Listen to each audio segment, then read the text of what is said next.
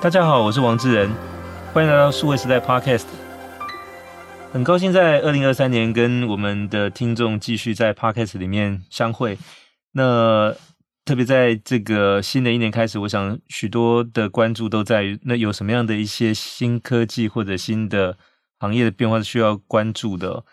那特别在去年底，其实很多朋友也注意到，像 ChatGPT 的这个人工智慧的发展，其实带来很多的这个。有趣的一些现象哦，那我想有很多人也试着去问过问题，然后得到答案。那包含这个领域接下去的一些可能性到底会怎么样？那在今天这期节目里面，我们要来好好聊聊这个题目哦。在这期节目里面，我们邀请到的来宾是电脑科学专家，那在过去十多年也投身到人工智慧领域的研究，目前是台湾数据智慧发展协会的理事长陈立文陈博士。陈博士你好，哎，你好。那陈博士其实在整个电脑科学这个领域，其实有多年的从业经验，从在 IBM、在盛阳电脑、Sun Microsystems，那包含他在美国也有自己创业的这个历程。那还是请陈博士也简单介绍一下自己的过去的背景。嗯，好，大家好，我是陈立文。呃，我的 background 是资工啦，我是事实上是台大资工毕业的，然后在美国 UCLA 拿到 Computer Science 的 PhD 嘛，哈，然后之后我一直在工业界，就是说美国的一些大公司待过，像 IBM 的子公司啊，哈，或是 Sun Microsystem 等等。那我其实，在九零年代后期开始比较在。创业方面了哈，所以有事实上有创业不同的公司。那我从九零年代末期开始，也开始做比较跟资料处理有关的事情。然后特别是二零一零年之后呢，就比较 focus 在现在的 AI 哈，我们所谓的机器学习啊、深度学习啊，哈，或是这些相关的应用等等的领域。那我们后来成立了一个协会，希望说可以推广有关于在呃数据智慧哈，也就是所谓的 AI 方面的应用啊。而且九零年代其实也是整个电脑业也是突飞猛进的一个时代，你也参与了在美国。那包含刚才提到是说，从大概二零一零年之后的这个人工智慧进入到一个新的 chapter，就是以机器学习跟深度学习为主。那有一波发展到现在，其实都还正在这个势头上哦。那正好你也参与。那从你的角度怎么来看？就是像这个 ChatGPT 的发展，就是你你会怎么去解读？嗯。我想这个 AI 的发展哈，我们知道就是说在呃八零年代、九零年代末期那时候有一波的 AI 的发展嘛哈，那那时候比较偏向于就是说像我们那时候知道的 expert system 啊、knowledge base 啊哈，或者是一些 rule base 的 system，那那时候我们试图去模仿就人类的思考逻辑哈，就是说我们希望建立一些模型。然后这些模型呢，是一些参数化的模型。那这些模型呢，可以经由学习呢，可以学到就是说更复杂的一些 task 哈，或是更复杂的一些工作哈。也就是说，希望可以模拟人类的智慧了哈。在过去这十几年来，我觉得就是说在呃 AI 的发展上面哈，会有一些比较突破的领域了哈。譬如说像在影像处理哈，那我们知道说现在脸部识别已经可以做得相当好了嘛哈。那另外一个其实就是自然语言处理。那自然语言处理呢，在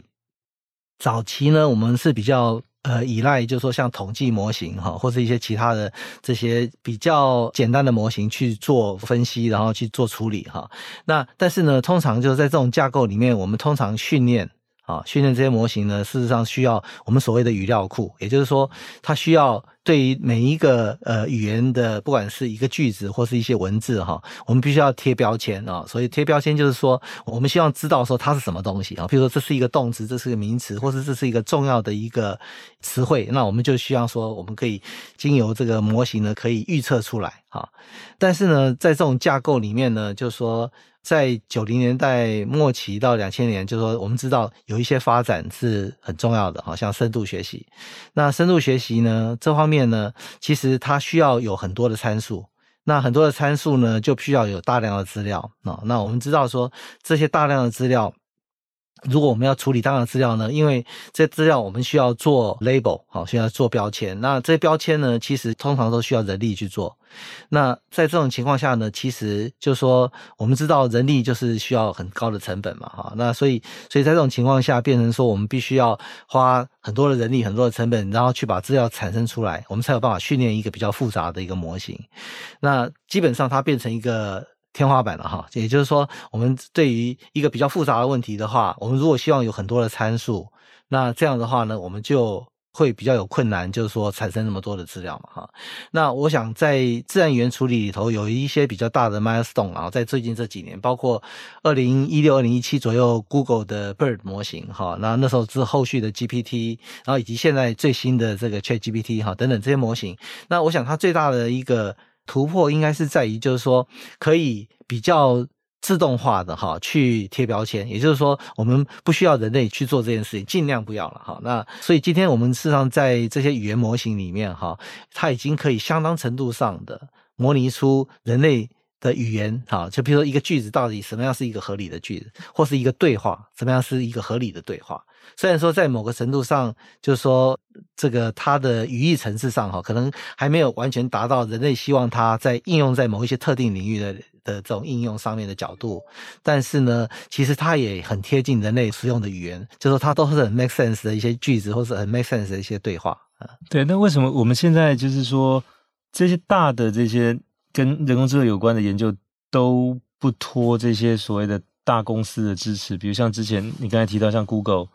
或者是像这个脸书，或者像这次这个 ChatGPT，其实它现在。其中一个主要股东是 Microsoft，嗯，是。就为什么现在这些大的 AI 研究的突破都是跟这些大公司有关呢？嗯哼，其实哈，呃，我们知道就是说，通常在这些呃 AI 的这些模型里头哈，它通常需要大量的参数哈。那大量参数代表的就是说你要需要有大量的计算能力啊，我们所谓的算力哈。然后另外一个有一个挑战就是有关于资料啊，那也就是说，因为当一个模型越复杂，参数越多，那因为我们后续要靠资料来修正参数嘛，哈，所以就是说资料量大的时候呢，其实要处理大量的资料呢，一般的呃小型公司或中型公司啊，哈，也也会很有很大的困难，哈。然后另外一个是资料的收集，好，也是一个挑战。所以在这些领域呢，其实相对上来讲，就是对某些公司确实它会有比较大的优势了，哈。比如说像 Google 啊，像 Facebook 啊这些公司，他们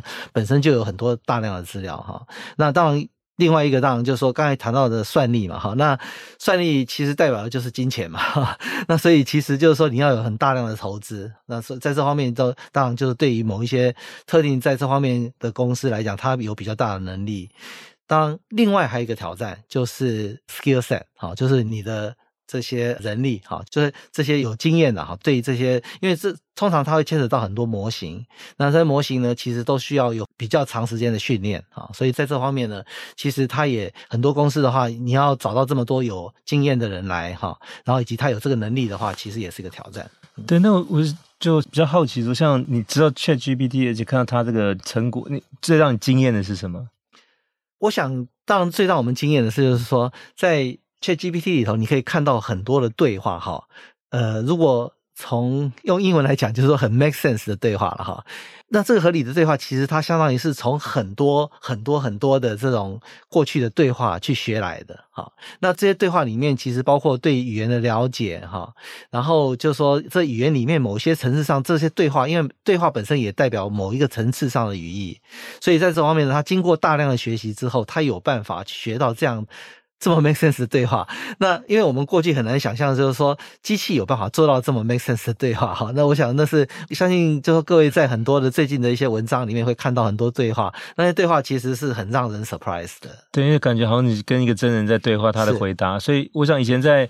AI 领域里面有所谓图灵测验的 Turing test，就是说，是是，其实在一个密闭的这个房间里面。你不知道他是机器还是人，但是你问问题，看他的回答，最终去判断。是，所以你觉得像这一次这个 ChatGPT，对，有通过这个图灵测试吗？呃，我觉得相当接近了，对，相当接近了。嗯哼，因为我想就是说，很多人可能无法判断出说他是一个机器还是一个人，而且甚至我觉得他有些回答是比真人还还 make sense，就是你刚才讲的这个，对，呵呵。除了你问他有一些语义的问题，他能够给你一些 make sense 的回答。当然有一些不是很 make sense，有一些是以外，就是说有人测试就开始问他，比如说一些城市的问题，嗯，是，他也可以告诉你一段城市嘛，或者甚至就帮你写出来。是是是。所以就是说这个就是它不只是一个在语义上，就甚至在城市上面也能够去解决这些相关的问题。嗯，呃，其实城市本身就是一种语言，就是一种语言，只是说它是机器。比较认识的语言，而且某个程度上，城市的规范哦，对一个城市的规范其实是更窄的，跟语言比较起来了哈。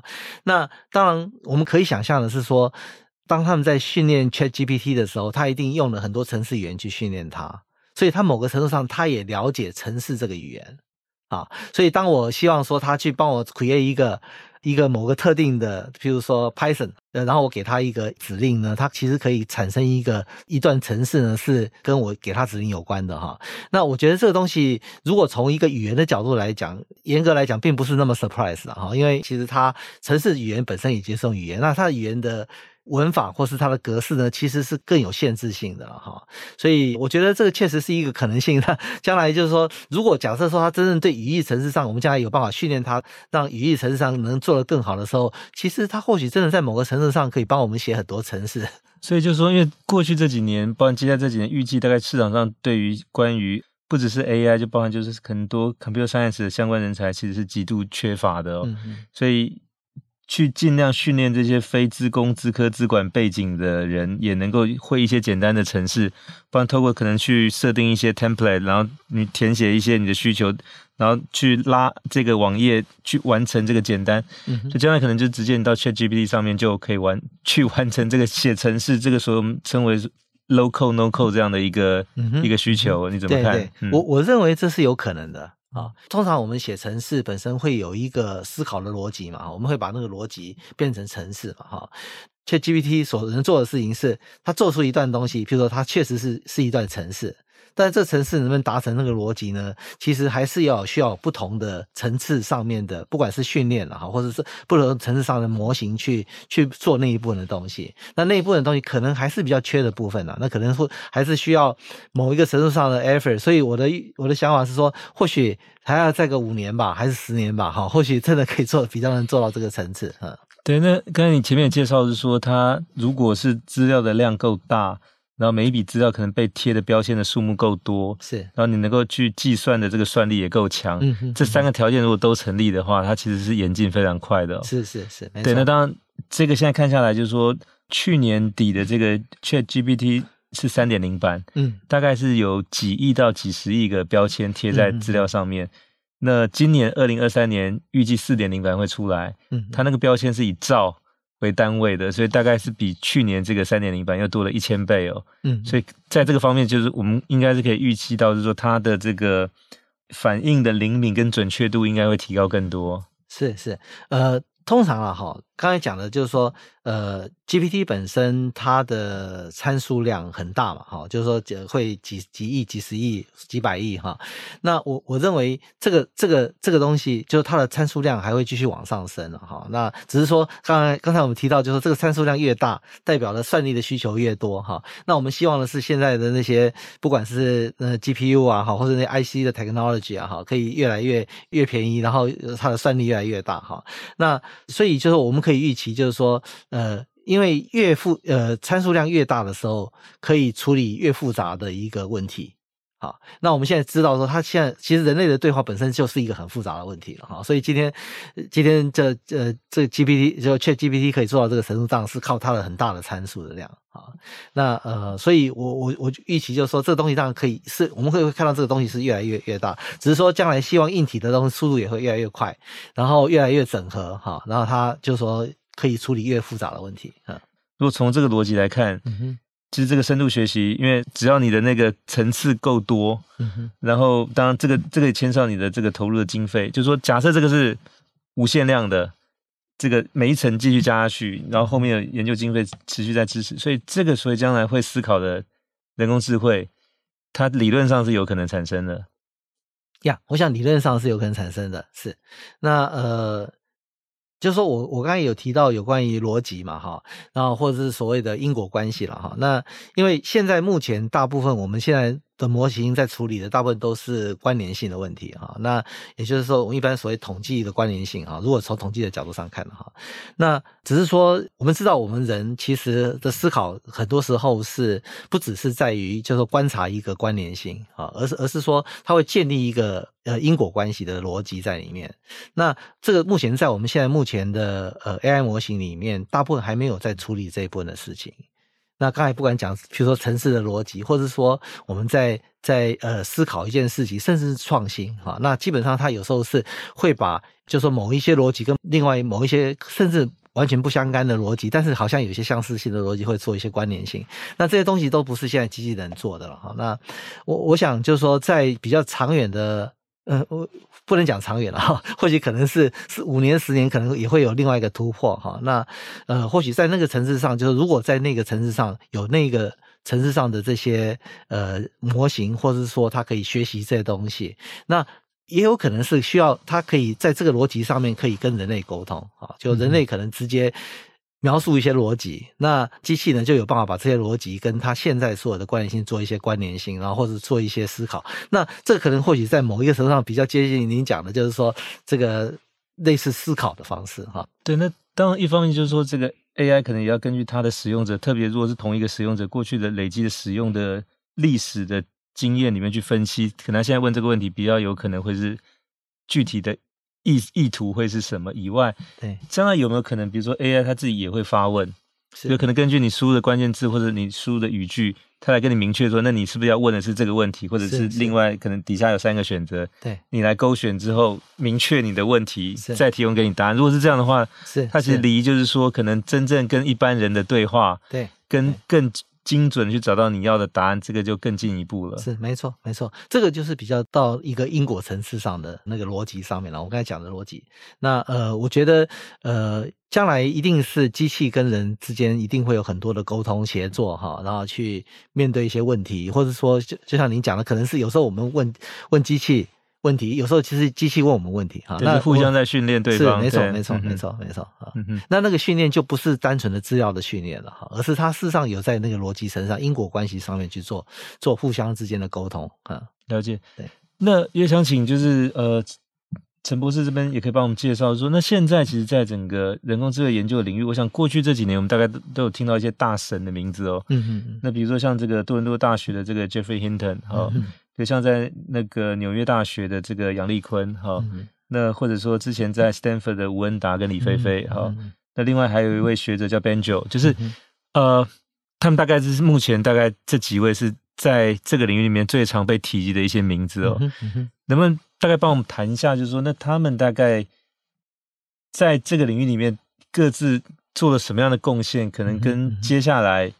呃，会怎么样去主导可能关于人工智慧再来的一些研究的方向？嗯嗯嗯，呃，我想当然最有名的大家都知道，就是说 Geoffrey Hinton 啊，哈，或者是那个杨里康哈，还有那个 Benjo 他们。那因为如果是都得过那个图灵奖，对，如果读过读过 Computer Science 就知道他们是 Turing Award 的的 owner 哈。呃，我想他们在有一个呃，就特别是在深度学习了哈的领域，他们有很大的 contribution 了哈。包括我们平常如果学过深度学习，知道说 backpropagation 啊哈。或者 convolution neural network 啊，这些东西其实都是他们某个程度上，就是说把这个东西发扬光大，或者说某一个时候创新出来的哈。那但是当然在那个时代，可能还有一些人也有做过类似的 research 了啊。当然他们是做的最成功以及最显著的。那在这方面，当然它的卡随变是很大的。因为我们今天有很多的模型，特别是深度学习的模型，哈，我们之所以能做这么好的脸部辨识，然后能做这么好的，就说自然语言的处理，哈，不管是了解一个句子，或者是可以甚至到对话的层次上，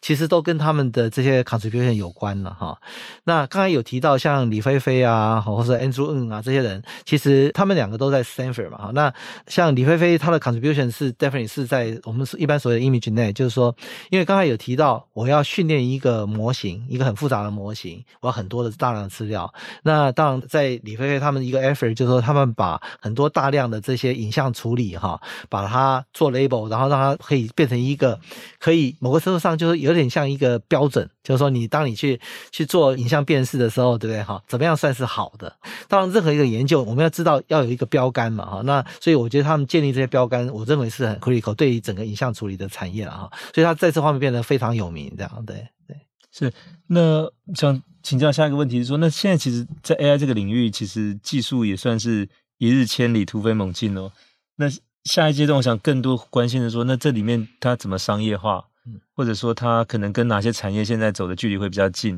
嗯，以及合适的商业模式可能会是什么？嗯嗯，就不晓得，就因为你本身是这个电脑科学的领域。背景出身，然后又有实际在大公司跟创业的这个经验，所以你怎么来看这一题？我觉得现在其实几个领域了哈，一个当然是影像处理哈，那另外一个是 NLP 哈，包括自然语言的处理，然后可能还有语音的识别了哈，在这些领域算是相对上来讲比较成熟的。那这些领域他们之所以成熟，都有一些不同的原因哈。譬如说像影像处理的话，是因为像 convolution Neural Network 啊，像 Yann LeCun 他们的 effort，那或者是说像 NLP 的话，对不对哈？那呃，很多在深度学习的模型，像呃，二零一六一七的，像 Google 做的 BERT 模型，以及现在的 GPT 这些模型，那这些模型其实它本身的，就是说他们已就算是在那个领域的一个突破，而且它做出来的结果相对上就算是相当好的一个结果。那这些领域，如果你有办法站在这个领域上面去开发一些应用，哈，那相对上成功的几率会比较高了，哈。那当然，另外一个领域就是说，因为其实。AI 的模型可以应用到各式各样不同的领域。那对于很多的产业哈，或是公司的话，它可以把这些技术用到那些不同的产业或领域。在这种情况下，面对的挑战哈，有几个主要的挑战哈，一个是 skill set。啊，就是说你要有，当然尽量有经验啊，好，那或是有这些 skill 的这些，不管是工程师啊，哈，或是 data scientist 啊，就是数据科学家这些 skill set 呢，你才有办法去处理这个问题嘛，哈。但是在不同领域，他还需要了解 domain。的需求哈，所以相对上来讲，如果企业想要去用这个模型解决他们的产业的问题，最好是解决一些比较策略性的领域，然后呢，要有耐心哈，要一个长时间的去培养一个团队去解决问题哈。那当然，为什么要找到一个比较策略性呢？因为他如果解决了问题，就会有很大的影响力。好，那有影响力才有办法继续做下去嘛？哈，那所以在不同的产业其实都有应用。那我们知道说，现在在某些领域其实呃慢慢也用的比较多，譬如说像金融领域。那金融领域他们其实用了很多 NLP 或是影像处理的东西去解决他们的一些问题。那我刚才提到就是说，这些 AI 的模型算是比较成熟，好，所以相对上应用起来就比较容易有成果出来。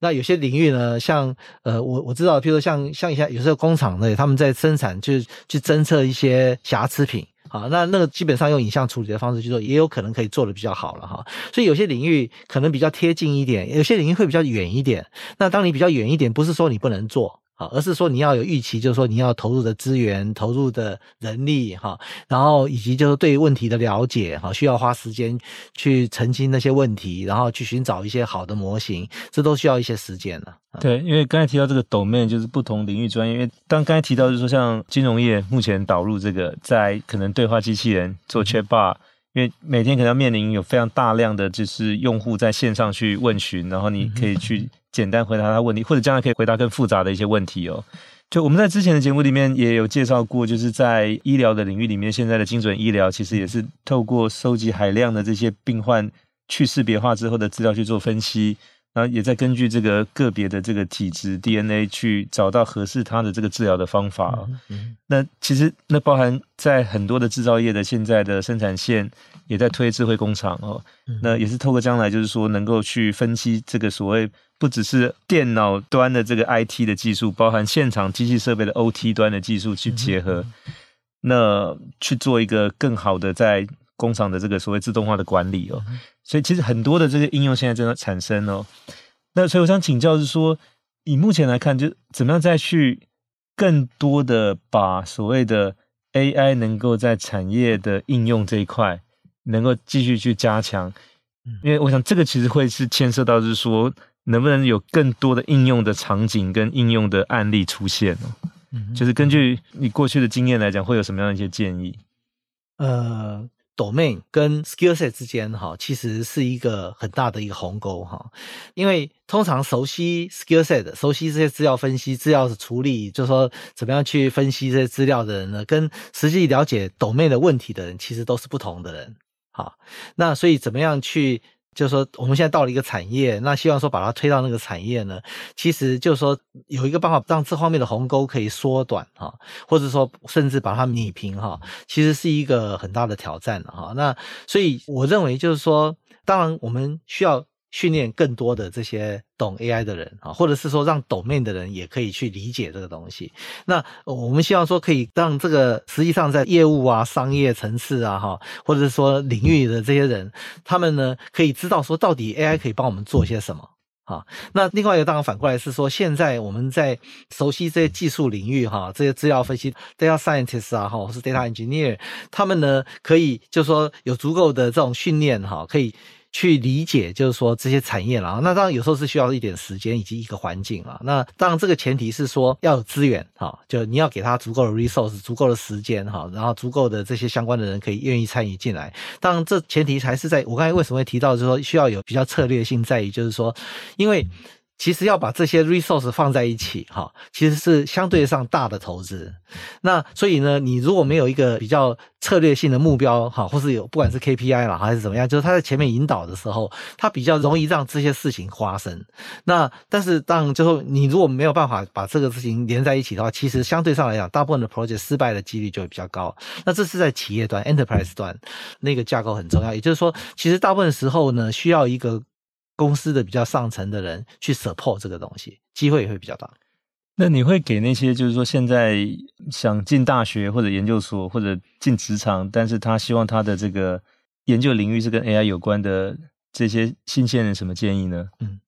我觉得基本上有两个层次了哈，因为现在我们需要的人才哈，在两个层次上面了。一个层次是我所谓的比较是跟 data。你可以想象说，它可能跟技术层上比较深入的层次，我们通常所谓的 data scientist 或者 data engineer 这个层次哈，因为他们需要处理的这些资料量很大，然后对于模型的一些理解要很深。另外一个就是说，像这方面呢，通常都会比较是数学 background、资工 background 的人，他会比较或者应用数学方面，他比较容易切入。那另外一个是比较应用层次的，好，我们所谓的 business analytic 的层次。那那个层次的话呢，他将来的需要面对的是说，我现在面面对一些商业的问题，一些 domain 的问题，哈，那我需要去解决这个问题，那我可能需要学各式各样不同的工具，那我怎样利用这些工具呢，去解决我的问题？我觉得在这个两个层次上面的话，我觉得就说看大家的 background 了，哈，那合适的 background 的话，就可以进入不同的领域啊。对，那他因为现在这个研究领域里面